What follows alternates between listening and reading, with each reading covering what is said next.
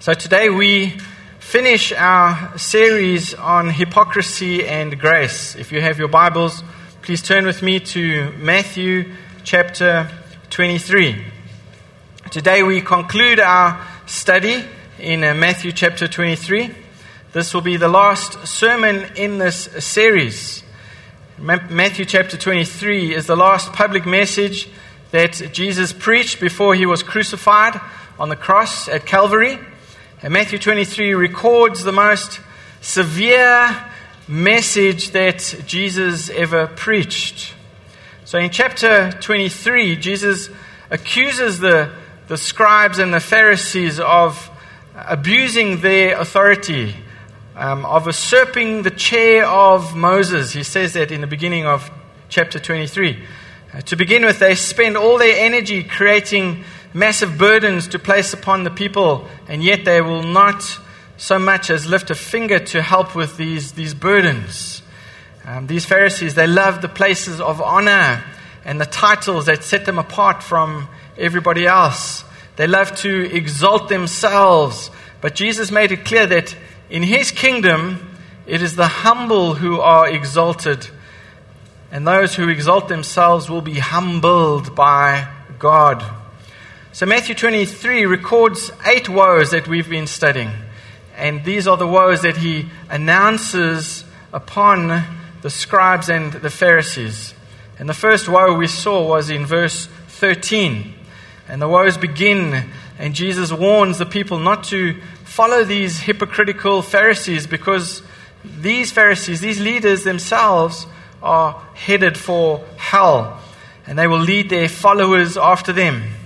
So today we conclude the, the last of these woes. And remember, the, the strength of Jesus' words are, are unique to this chapter because he is announcing his condemnation upon these false teachers who had led so many people astray. And uh, we pray that this morning the Spirit would help us to learn from the sin of that generation and to listen to the warning that the Lord gives moments or a week before he is crucified. So we're going to read from Matthew chapter 23, from verse 25 to the end of the chapter, to verse 39. If you would follow along with me in your Bibles. So, woe to you, scribes and Pharisees, hypocrites! For you clean the outside of the cup and the plate but inside they are full of greed and self indulgence. You blind Pharisee, first clean the inside of the cup and the plate, that the outside also may be clean. Woe to you, scribes and Pharisees, hypocrites! For you are like whitewashed tombs, which outwardly appear beautiful, but within are full of dead people's bones and all uncleanness. So you also outwardly appear righteous to others but within you are full of hypocrisy and lawlessness. Woe to you, scribes and Pharisees, hypocrites!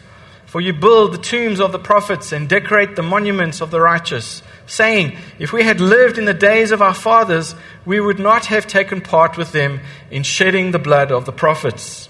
Thus you witness against yourself that you are sons of those who murdered the prophets. Fill up then the measure of your fathers, you serpents, you brood of vipers. How are you to escape being sentenced to hell? Therefore, I send you prophets and wise men and scribes, some of whom you will kill and crucify, and some you will flog in your synagogues and persecute from town to town, so that on you may come all the righteous blood shed on earth, from the blood of innocent Abel to the blood of Zechariah the son of Berechiah, whom you murdered between the sanctuary and the altar. Truly I say to you, all these things will come upon this generation. O Jerusalem, Jerusalem, the city that kills the prophets and stones those who are sent to it. How often would I have gathered your children together as a hen gathers her brood under her wings, and you would not? See, your house is left to you desolate. For I tell you, you will not see me again until you say, Blessed is he who comes in the name of the Lord. So last week we studied verse 29 to verse 33.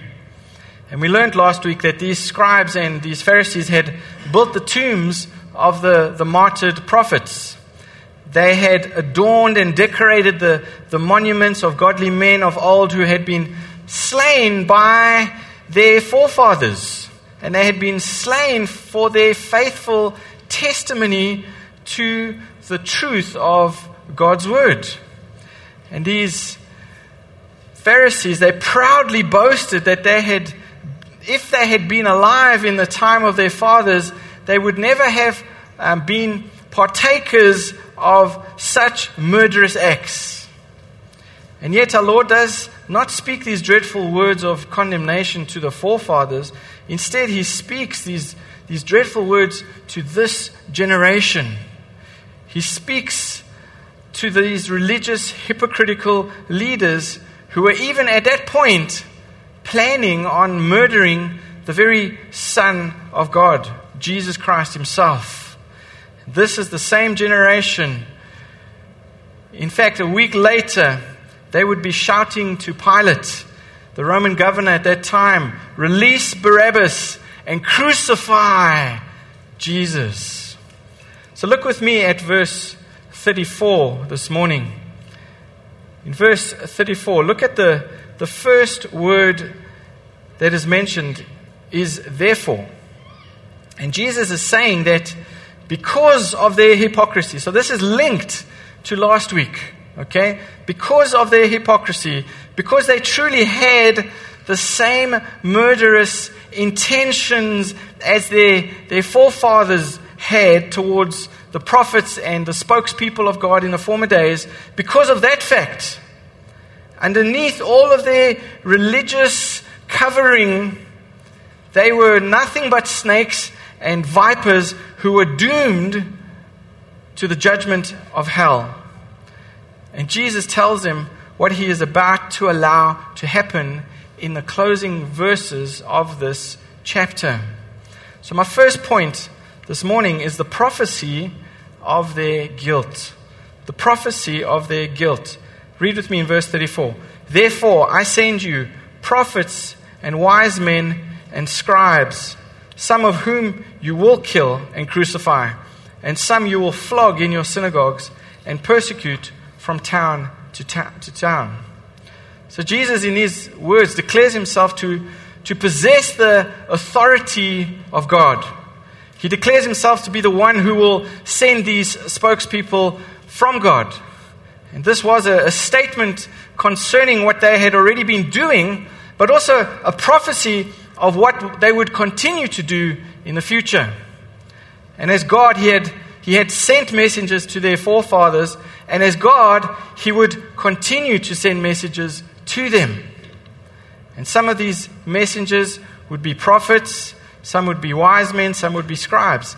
But regardless, they would all carry one message. And that message would be the gospel of Christ. And if you read the record of what happened after that, if we go back to the, the book of Acts and we see some of the letters that are written to the different churches, as, as is recorded for us, we'll see that everything happened just as Jesus prophesied. Now, the Jewish leaders of that generation, they drove the apostles out. Every single one of the prophet, the, the apostles, sorry, were murdered except for John. All the believers were eventually driven out of the temples. And then they were eventually driven out of Jerusalem as a result. And then followed them from city to city, people persecuting those who were faithful to the gospel of Jesus Christ, even crucifying them, even beheading them, even throwing them into the different, different dens to be killed. But look at Second Thessalonians. In Second Thessalonians chapter 2, the Apostle Paul put it this way when he wrote to his brothers and th- sisters in Thessalonica um, who were being persecuted for their faith. And Paul says in verse 14, To this he called you through our gospel so that you may obtain the glory of our Lord Jesus Christ. Verse 15 So then, brothers, stand firm and hold to the traditions that you were taught by us, either by our spoken word or by our letter. Now may our Lord Jesus Christ Himself and God our Father, who loved us and gave us eternal comfort and good hope through grace. This is the Apostle Paul's words of comfort to these saints who were being persecuted. And this was a result of the prophecy that Jesus had made right here in Matthew chapter 23. So we see these scribes and the Pharisees were continuing in the persecution of God's spokesman, just like their fathers did, just as characterized by their forefathers.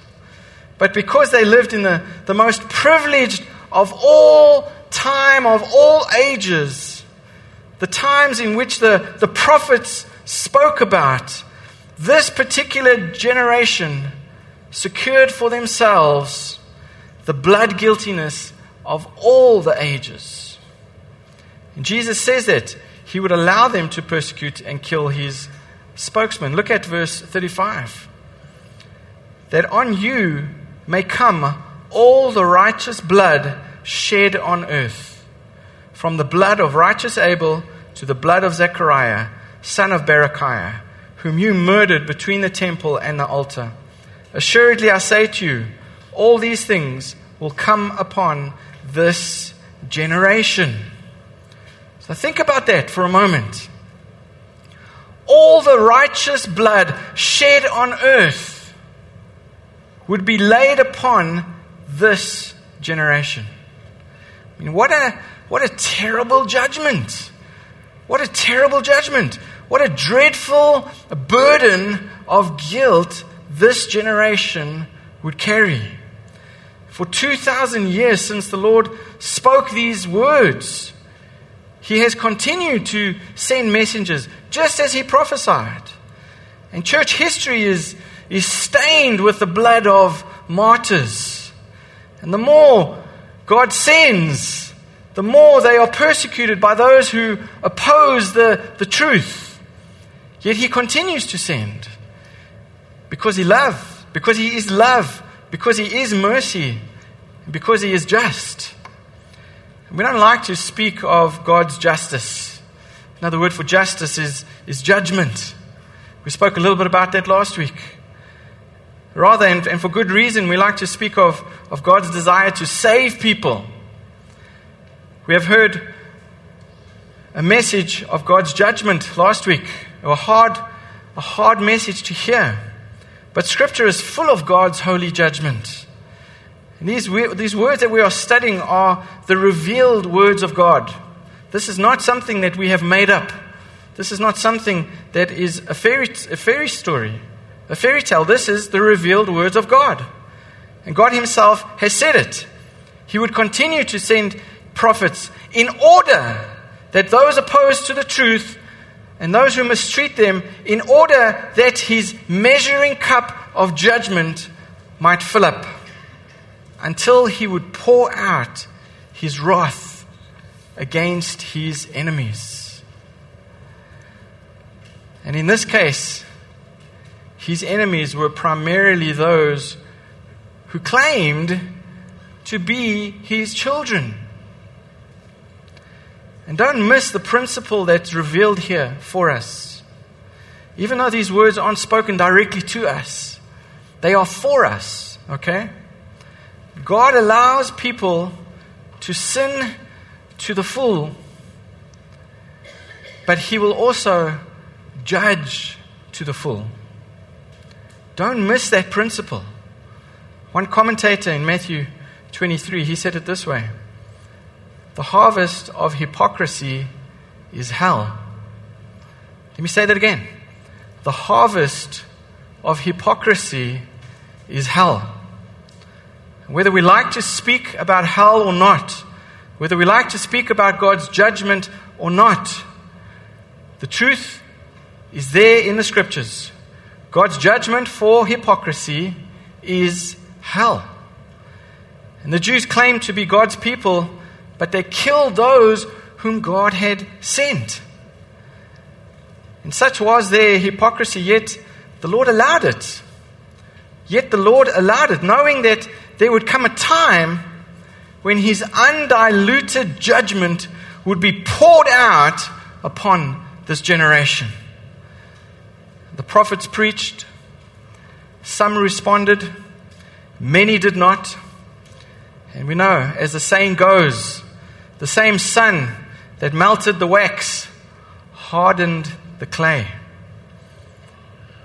And we would do well to pause for a moment and consider how this applies even to us, not just this generation. We do not live in the first century.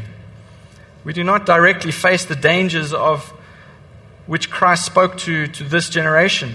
But there is a very relevant application for us.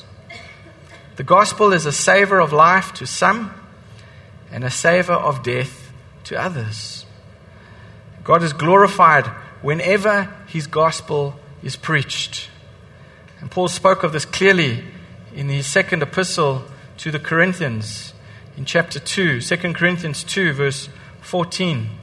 He said, But thanks be to God, who in Christ always leads us in triumphal procession, and through us spreads the fragrance of the knowledge of Him everywhere.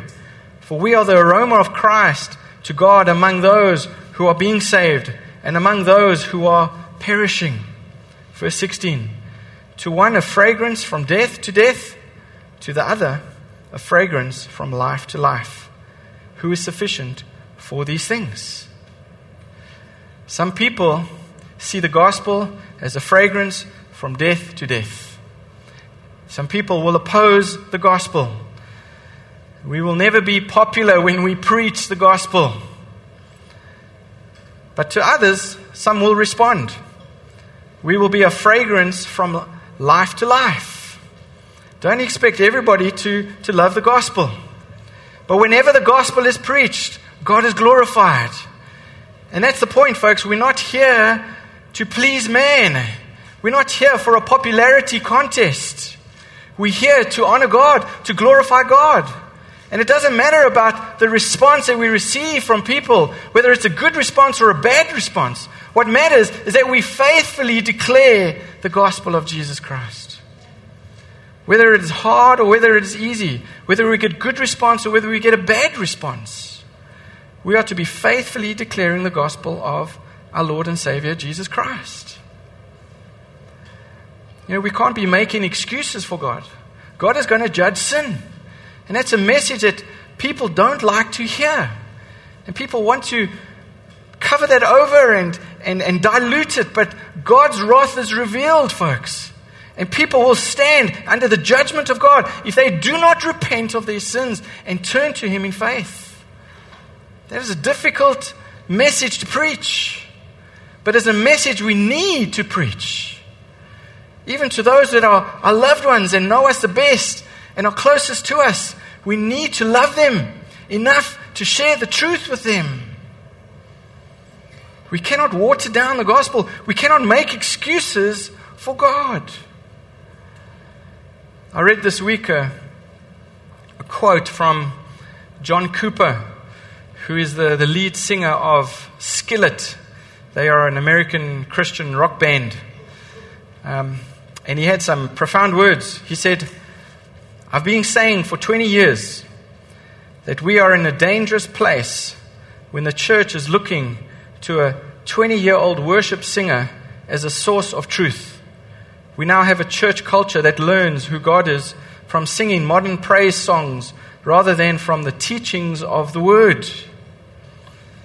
I thought that was profound. We spoke about that last week, isn't it? I'll say it again. Jesus is not a build a bear God. We are created in God's image. And we need to make sure that we have a, a biblical understanding of who God is. Yes, He is love, but He will also judge. He is righteous, He is holy, and sin deserves to be punished. This is who God is. And I think John Cooper is, is correct here. You know, not only are 20 year old worship singers our source of truth, but but we also turn to YouTube and we turn to Facebook and we, we turn to Instagram. Why don't we go back to the, to the scriptures and read what the Bible has to say about who God is? Why don't we turn to the scriptures and study the Bible? I think one reason is because we, we're lazy. We want to be entertained. We don't want to do the hard work of, of digging out these, these diamonds from the scripture and learning these hard truths about the God who created us. And as a result, we, we settle down for a, a diluted and, and watered down, build a bear version of Jesus. A God who we would like and God who we have made in our image. Even though the scriptures say that Jesus is gentle and he's lowly in heart, where we will find rest for our souls and that his yoke is easy and his burden is light, that is just one side of the scriptures, folks. Right here, Matthew chapter 23 teaches us that Jesus is holy and that he is God and he is just and there will be a day of judgment. And Jesus will be that judge. And we will have to give an account one day.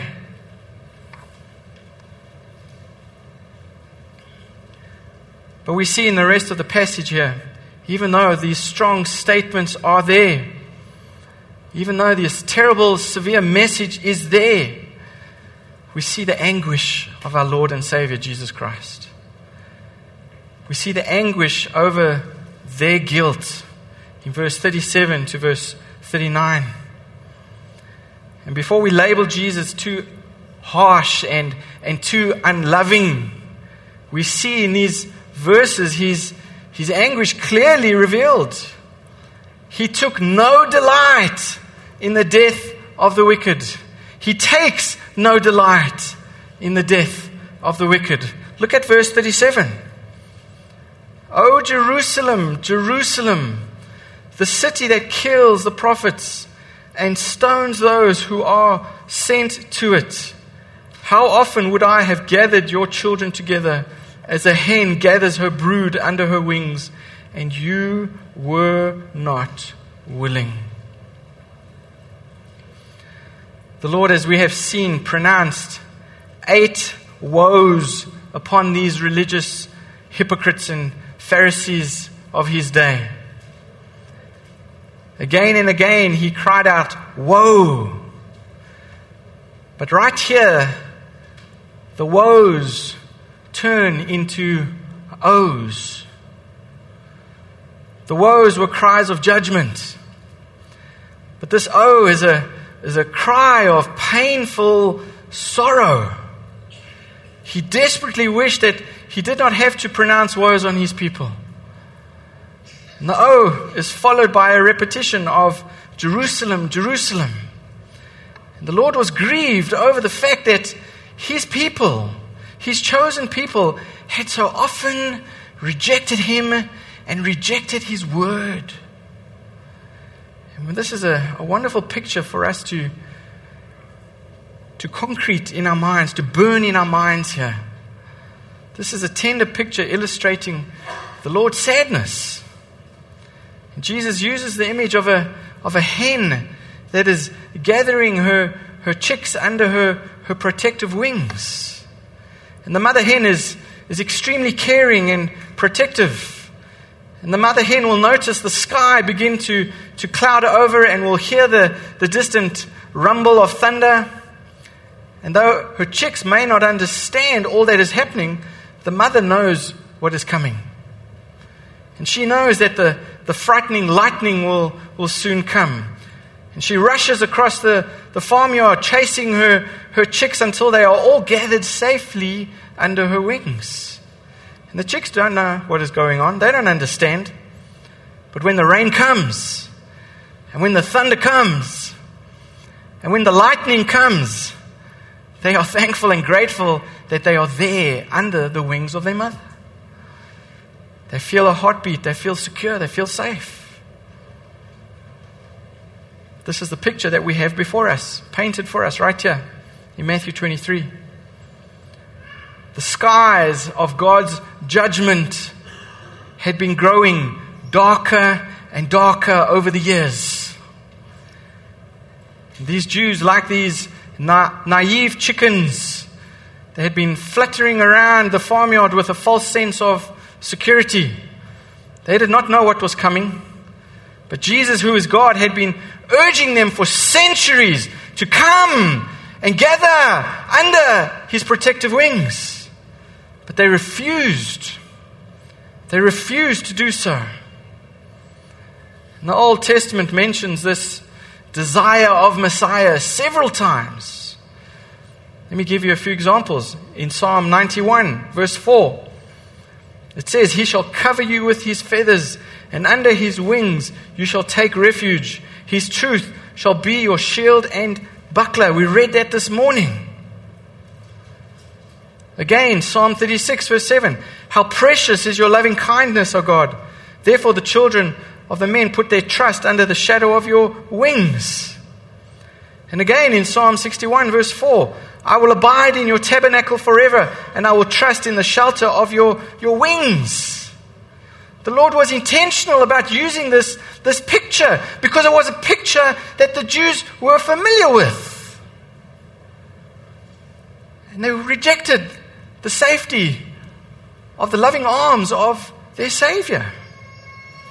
The Messiah desired to gather Israel under the safety of his wings. But the nation rejected his promise of protection. And now it faced the storm that was about to hit them. But we need to remember that God is compassionate. His desire was for them to come to him. That was his desire all along. Let me just say, God is not the cause of anyone being lost, folks. People are the cause. People are the reason that they are lost. It is their fault, not God's fault. God gets the glory for salvation, but humans get the blame for condemnation. John chapter 3, verse 16, we all know. I'm sure we all know off by heart. But how many of you know John 3:17? The next verse says, "For God did not send his son into the world to condemn the world, but that the world through him might be saved." People don't go to hell because of Jesus, folks.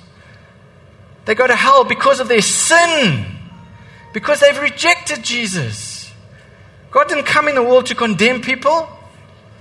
Jesus made this very clear he would gladly gather the Israelites together if they would come to him. But they refused. And the blame rested at the feet of those who rejected Jesus. And the same is true today, folks. The incarnate Word of God wept over Jerusalem. And God's terror was accompanied by, by God's tears.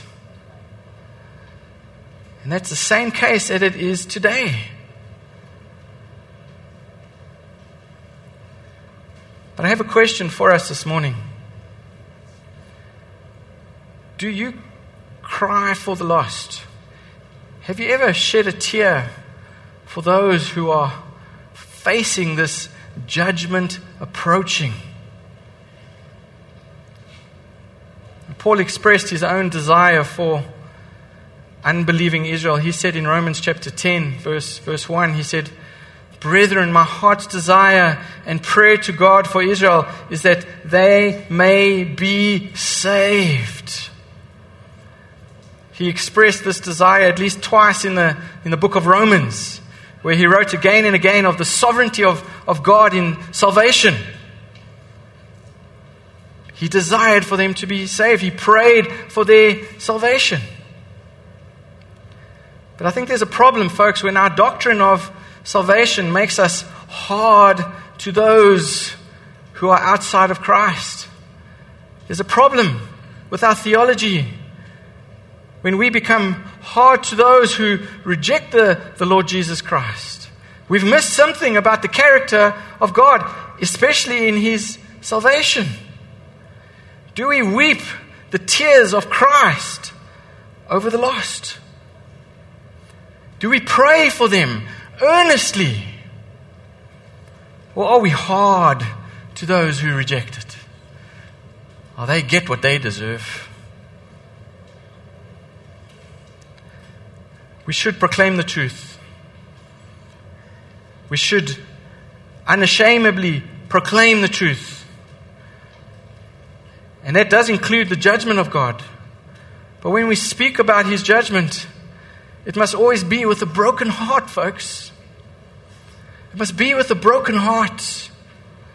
And this is the manner in which Christ pronounced judgment. He didn't wish it upon them, and He wasn't just lethargic about it, He was saddened by it.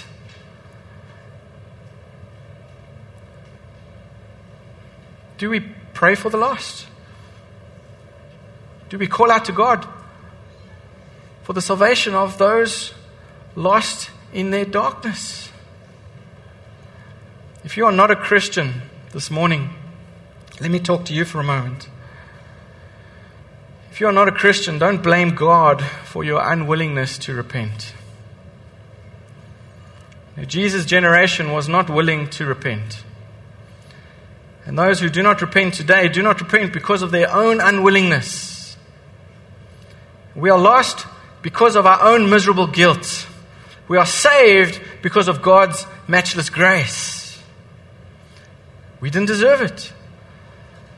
Charles Spurgeon, one of my favorite preachers and authors, he said it well. He said, If you have but a spark of desire urging you to Christ, God has a furnace of grace ready to receive you.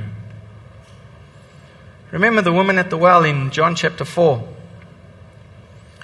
The Lord noted that, well, Charles Spurgeon noted that Christ was, was thirsty to save that woman long before she ever thirsted for the water of life. He went to meet her. He intentionally arranged his his schedule so that he would be at the well, so that he could meet her and share with her the wonderful words of, of life. If you have a desire to come to God, you need to drop these excuses that you are, that you are making in your mind. And you need to run to Him with empty hands because He invites all those who will come to him. Jesus said in John 14, verse 6, I am the way, the truth, and the life. No one comes to the Father except through me. And again, he said it in Matthew chapter 11, verse 28. Come to me, all who labor and are heavy laden, and I will give you rest. What is your excuse today? What is your excuse today? If you are outside of Christ, you're there because you have chosen to be there. Turn to Christ today, for you have His promise that He will give you rest if you come to Him. And Jesus concludes His sermon here in verse 38. He says, See, your house is left to you desolate.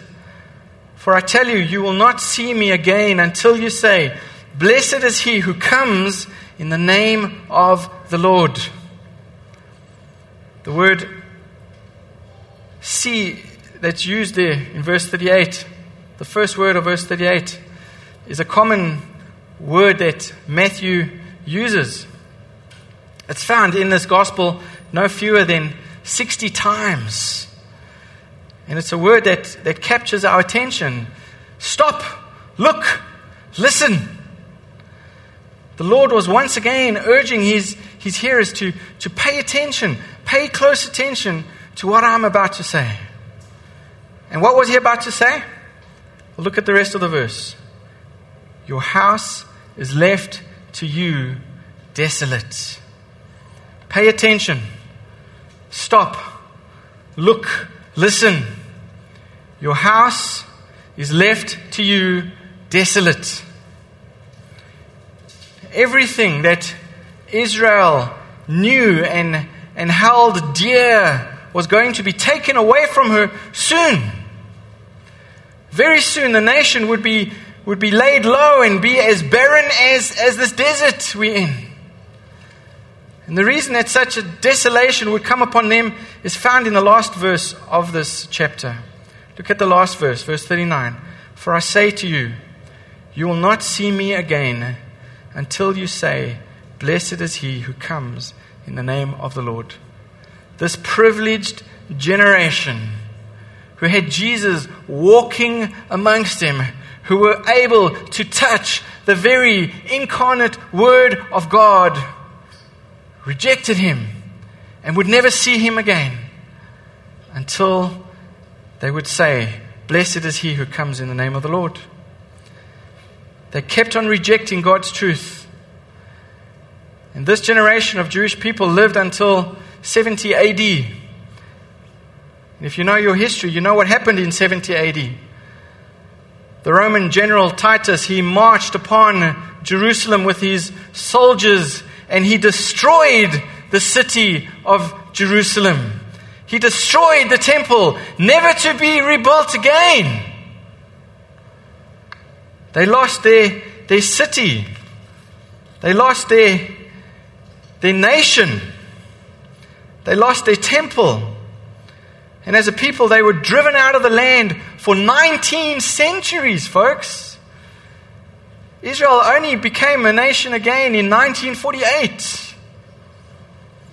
It's all revealed for us right here in Scripture. And this passage, however, does not end on a negative note. Rather, our Lord foretells a time when Israel at large will, will cry, Blessed is he who comes in the name of the Lord. And this future acknowledgement is certain. I mean, look, at, look at verse 38 there, uh, verse 39. Till you say, the scriptures don't say, unless you say. The scriptures don't say, or, or perhaps if you say. It says, till. Till you say. It's a word of, of hope, it's a word of certainty. Their abandonment was final for, for that generation, but it was not final for all generations. A time is coming when ethnic Jews in large will welcome Jesus Christ. A day of repentance is coming. At that time, Israel's reprobation will be turned to restoration. There is a coming day when the bride and the groom will be reconciled. And God's faithfulness, of course, does not depend on man's faithfulness. God made a promise to Israel. And we know that God is the faithful, covenant keeping God. And He will fulfill His promises. He is a faithful, gracious, and all powerful to fulfill His word. And I hope that encourages you, believer, this morning. I hope that fills you with much hope this morning. And as we come to a close, as we come to the end of this sermon, believer, remember the faithfulness of God should motivate us to live faithful Christian lives rather than these hypocritical lives that we have looked at. And my prayer is that the truths of Matthew 23, though they are, are hard for us to hear, that these truths would serve as a reminder of God's amazing sovereign grace as it points us to his wrath, which we deserve, but instead have received his grace. We have been saved from his wrath, folks. And I hope that encourages you this morning. We didn't deserve it, But in His sovereign grace, we have been delivered from it. Let me finish just with another point. A genuine favor from God comes through looking at just three things. And I think as I summarize this chapter in my own heart and my own mind, I came up just with these three points that I think would help us if we are going to honor God in our Christian walk. And the first thing is that the majesty, holiness of our righteous God. That is what earns us favor. Our righteous God. We need to remember that He is holy and that He is righteous. And if we live in light of that, in view of that, we would want to honor Him, we would want to please Him. Because nobody can stand on His holy mountain unless they are covered by the righteousness of Christ Himself. Genuine favor from God comes through the majesty, holiness of our righteous God. And the second thing is that this favor from God comes through looking at the terrible sinfulness of our own sins in light of that holiness. And I hope that as we've gone through this passage, you have seen the terrible trap that Satan lies for us if we are going to justify our sins and make excuses for them, like the Pharisees did. If we want favor from God, we need to see our sin as God sees it. And we need to turn to Him for the forgiveness of our sins. Not try and, in our own merit, pay for our sins. We cannot do that. Only God can. We need to trust Him and His work that He accomplished on the cross for the salvation of, our, for, of ourselves from our sins. A genuine favor from God comes through looking at the terrible sinfulness of our own sins in light of His righteousness. But the third thing, the third way that we receive favor from God, comes through looking at the greatness of the mercy He has shown us in sending Christ to pay for those sins. He didn't need to do that, folks. He could have destroyed us in a terrible flood once again. He could have. He could have just snapped his fingers and destroyed the earth and, and started a new one. He could have done that. But he is a faithful, covenant keeping God.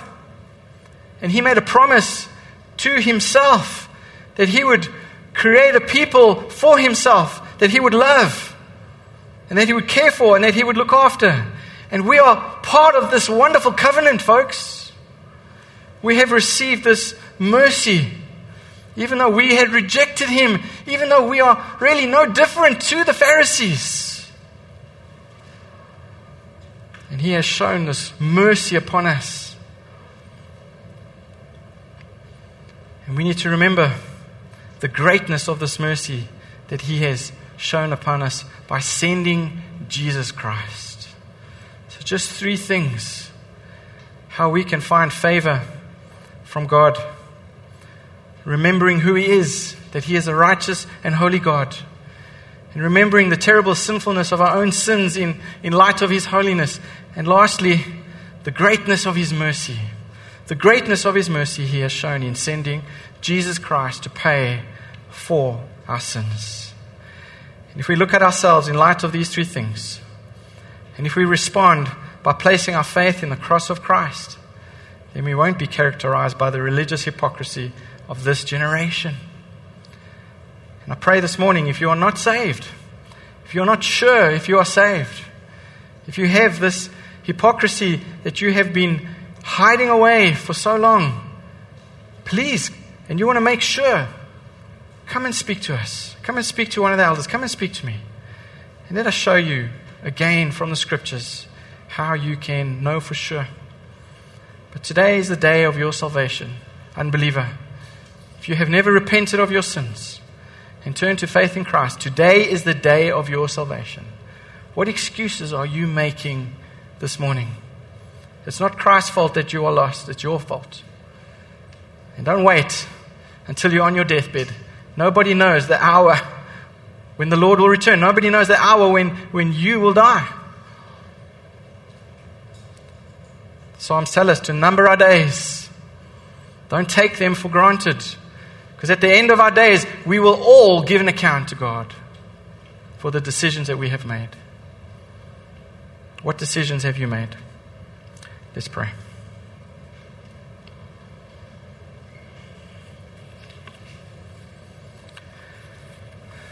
Father, we thank you for your Son. It's all we can say this morning is amazing grace. How sweet the sound that saved a wretch like me. That's all I can say this morning, Lord. Thank you for reminding us again of your marvelous grace, Lord, and how you desired for each and every single one of us to come. And yet, in our own sinfulness, in our own stubbornness, we still run from you. We reject you. But yet, while we were yet sinners, you sent your Son, Jesus, for us. What amazing grace, Lord. And we want to honor you today. Thank you, Father, for saving us. And Father, we want to share this amazing grace with those around us. We pray, Lord, that your Spirit would work in us and show us, Lord, how we need to have a greater desire for those who are lost. That we would have a, a sadness, Lord, and a compassion for those who are still lost in their sins, who need to be saved, Lord. Please grant us a greater compassion for the lost and grant us a greater desire for your glory on this earth as it is in heaven. Lord, thank you for this series. Thank you for showing us, Lord, what it means to make excuses for our sins. Thank you for showing us, Lord, that there, there is a day coming where we will be judged for making excuses for our sin. And that we will stand before you without an excuse, Lord. I pray, Father, that you would save the lost amongst us today. That your Spirit would work in them repentance, Lord, that would lead them to faith. We pray for those who are saved, Lord, that you would help us to understand, Lord, that we are your possession. We are your possessions, Lord and that we need to live unashamed for your glory. So, Lord, we pray for that this morning. We pray that you would continue to mold us and fashion in us in the shape and the image of your Son, Jesus Christ. For the joy of your people and for your glory, we ask this prayer in Jesus' name. Amen.